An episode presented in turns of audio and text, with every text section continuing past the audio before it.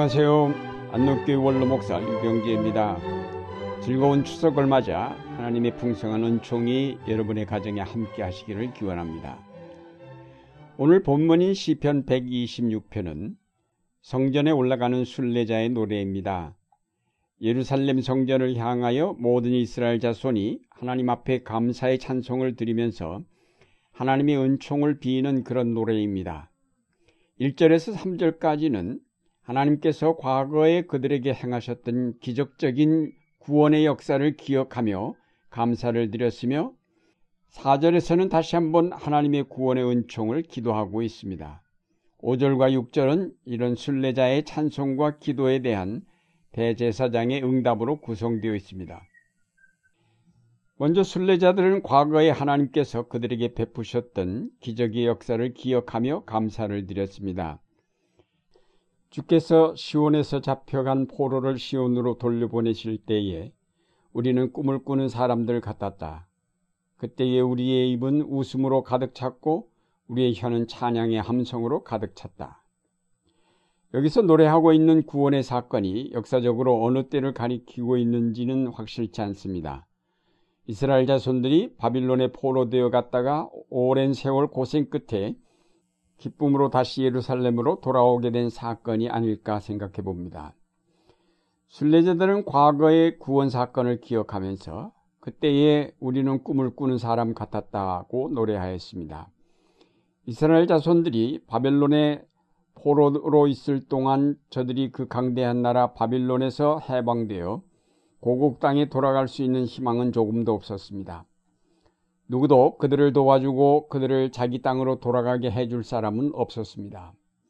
그런데 뜻밖의 새로 임금이 된 고레스 왕이 이스라엘을 고국 땅으로 돌아가도록 허락하여 주었습니다. 이때에 이스라엘 자손들은 꿈을 꾸는 것 같았을 것입니다. 도저히 돌아갈 희망이 없다고 생각했던 고국의 땅 예루살렘으로 돌아갈 수 있게 되었다니 어찌 기쁜 일이 아니었겠습니까? 그들은 이런 해방과 자유가 바로 그들이 섬긴 하나님의 은총으로 말미암았음을 깨닫고 큰 소리로 하나님께 감사와 찬양을 드렸던 것입니다. 저들은 이 구원의 사건이 인간의 어떤 노력이나 공로에 의한 것이 아니라 전적으로 하나님의 은총으로 말미암았음을 분명하게 기억하고 노래하였습니다. 우린 다시 한번 풍성한 가을을 맞이하면서 우리에게 베푸신 하나님의 구원의 역사를 기억하여야 하겠습니다. 35년간의 일제 강점기를 끝내고 해방을 맞은 일이나 6.25 전쟁을 통해 폐허가 되었던 이 땅에 새로운 사회가 이룩된 일이나 쿠데타로 집권하였던 군사정권의 오랜 시련 끝에 맞이한 민주화의 봄, 이 모두가 하나님의 구원의 은총으로 말미암은 것임을 기억하고 특히 이 풍성한 가을에는 더욱 큰 소리로 하나님께 감사의 찬양을 드려야 할 것입니다. 다음으로 순례자들은 옛일을 기억하면서 하나님께 다시 한번 간절한 기도를 드렸습니다. 주님, 네개의 시내들이 다시 물이 흐르듯이 포로로 사로잡힌 우리가 다시 한번 번영하게 해 주십시오. 이들은 지금 다시 포로된 상태에 있는 것 같습니다. 그것이 어떤 역사적인 사건인지 알 수 없습니다. 아마도 이스라엘 자손들이 바빌론에서 예루살렘으로 귀환하여 왔지만 막상 와보니 폐허가 된 예루살렘과 성전 그리고 빼앗긴 농토 등으로 말미암아 신앙적으로 경제적으로 어려움을 겪어야만 했던 상황을 뜻하는 것이 아닐까 생각해 봅니다. 우리가 일제의 강점에서 해방되었을 때 얼마나 기뻐했습니까? 그러나 막상 해방되고 보니 이념의 갈등으로 혼란을 혼란의 혼란을 경험해야 했고 경제적 어려움으로 고통을 겪었습니다. 아마도 이스라엘이 이런 상황에서 시골에서 올라온 순례자들이 하나님 앞에 나와 눈물로 이 노래를 불렀는지 모릅니다. 우리는 민주화의 봄이 오면서 이 땅에 진정한 민주주의 사회가 활짝 개화되기를 간절히 소원했지만 또다시 이 땅을 독재의 시대로 되돌리려는 음침한 세력들로 말미암아 고통을 겪고 있습니다. 민주화의 길은 멀고도 험하기만 하여 우리가 이 시인처럼 하나님께 다시 한번 간절히 기도하지 않을 수 없습니다. 주님, 내깁의 시내들의 다시 물이 흐르듯이 포로로 잡, 사로잡힌 우리가 다시 한번 번영하게 해주십시오. 이스라엘의 순례자들은 결국 다시 하나님 전에 나와 네개의 시내들의 다시 물이 흐르듯이 우리에게 다시 한번 번영하게 해주십시오라고 기도할 수밖에 없었습니다. 네겝은 이스라엘의 남부 사막의 지대입니다. 건기에는 비가 한 방울도 오지 않아 시내가 바싹 말라버리는 지역입니다. 그러다가 우기가 되어 비가 오면 그 시내들의 물이 넘쳐 흐르게 됩니다. 지금 순례자들은 바싹 말라버린 네겝의 시내들처럼 저들의 심령이 메말라 있음을 호소합니다. 그 메말라버린 심령들 속에 하나님께서 은총의 비를 내려주시기를 간구하였습니다. 그 말라버린 시내에 물이 넘쳐 흐르듯이 그들의 삶에 다시 한번 하나님의 기적의 역사로 새로운 날을 맞이할 수 있기를 간구하였습니다. 하나님은 능히 그런 은총을 주실 수 있는 분임을 알기에 그들은 믿음으로 하나님께 간구를 드렸습니다. 2015년 한국 땅에 사는 우리도 이 순례자들보다 더 간절하게 기도를 드리지 않을 수 없습니다.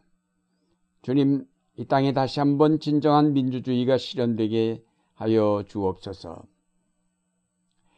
이 순례자들의 기도에 대제사장이 다음과 같이 응답하였습니다. 눈물을 흘리며 씨를 뿌리는 사람은 기쁨으로 거둔다. 울며 씨를 뿌리러 나아가는 사람은 정령 기쁨으로 단을 가지고 돌아온다. 또 다른 기적을 바라는 순례자들에게 대제사장은 이미 이루어진 한 번의 기적으로 족하고 이제는 계속하여 눈물로 씨를 뿌릴 때임을 강조하였습니다. 그러면 반드시 기쁨으로 단을 거둘 추수 때가 올 것임을 약속하였습니다.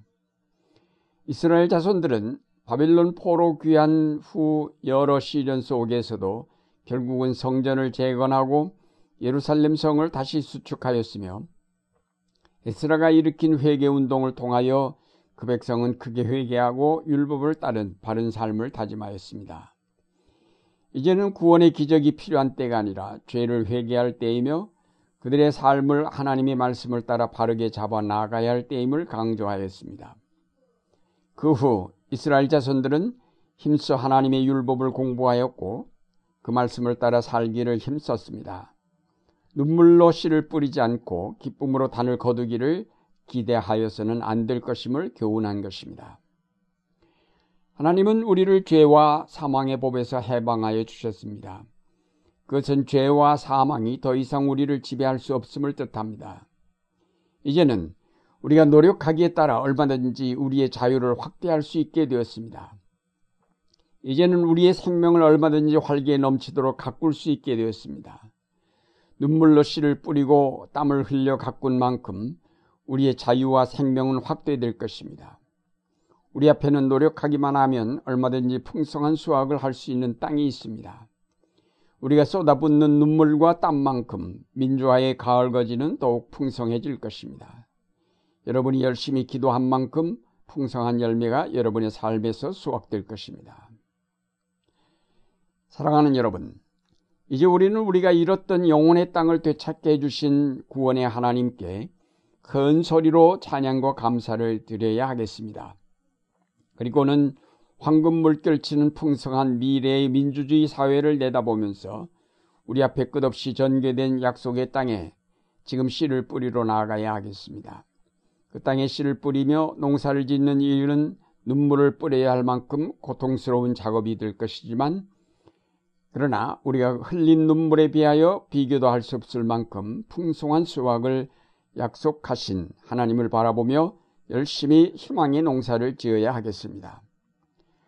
우리는 이 풍성한 가을에 우리가 거두어들일 미래의 수확을 내다보아야 하겠습니다. 하나님이 자유와 생명의 넓은 밭을 우리에게 주셨음을 감사하면서 이제 그 밭에 열심히 우리의 눈물과 땀을 뿌려 자유와 평화의 열매, 생명의 기쁨을 수확하여야 하겠습니다. 이제 하나님이 주신 무한한 자유와 생명을 감사하면서 그 자유와 생명을 눈물로 가꾸며 사랑으로 돌보는 여러분의 생활이 되시기를 바랍니다.